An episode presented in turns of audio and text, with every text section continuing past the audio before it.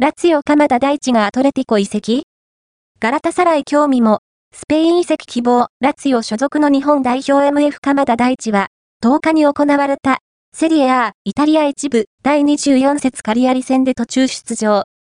試合後、今季限りで、対談の可能性を認めたが、ここに来て、ディフェンダー長友優と FC 東京の古巣であるトルコ一部ガラタサライの他に、ラリーガ、スペイン一部、アトレティコ・マドリードからの関心も報じられている。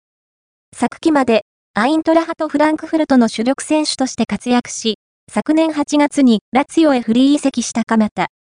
シーズン序盤から MF ルイス・アルベルトの控えとスタメンでの出場機会に恵まれず、AFC アジアカップの日本代表メンバーから落選。アジアカップ開催期間中に、リーグ戦3試合続けて出番がなかったが、ガリアリ戦では、キレのある動きを見せた。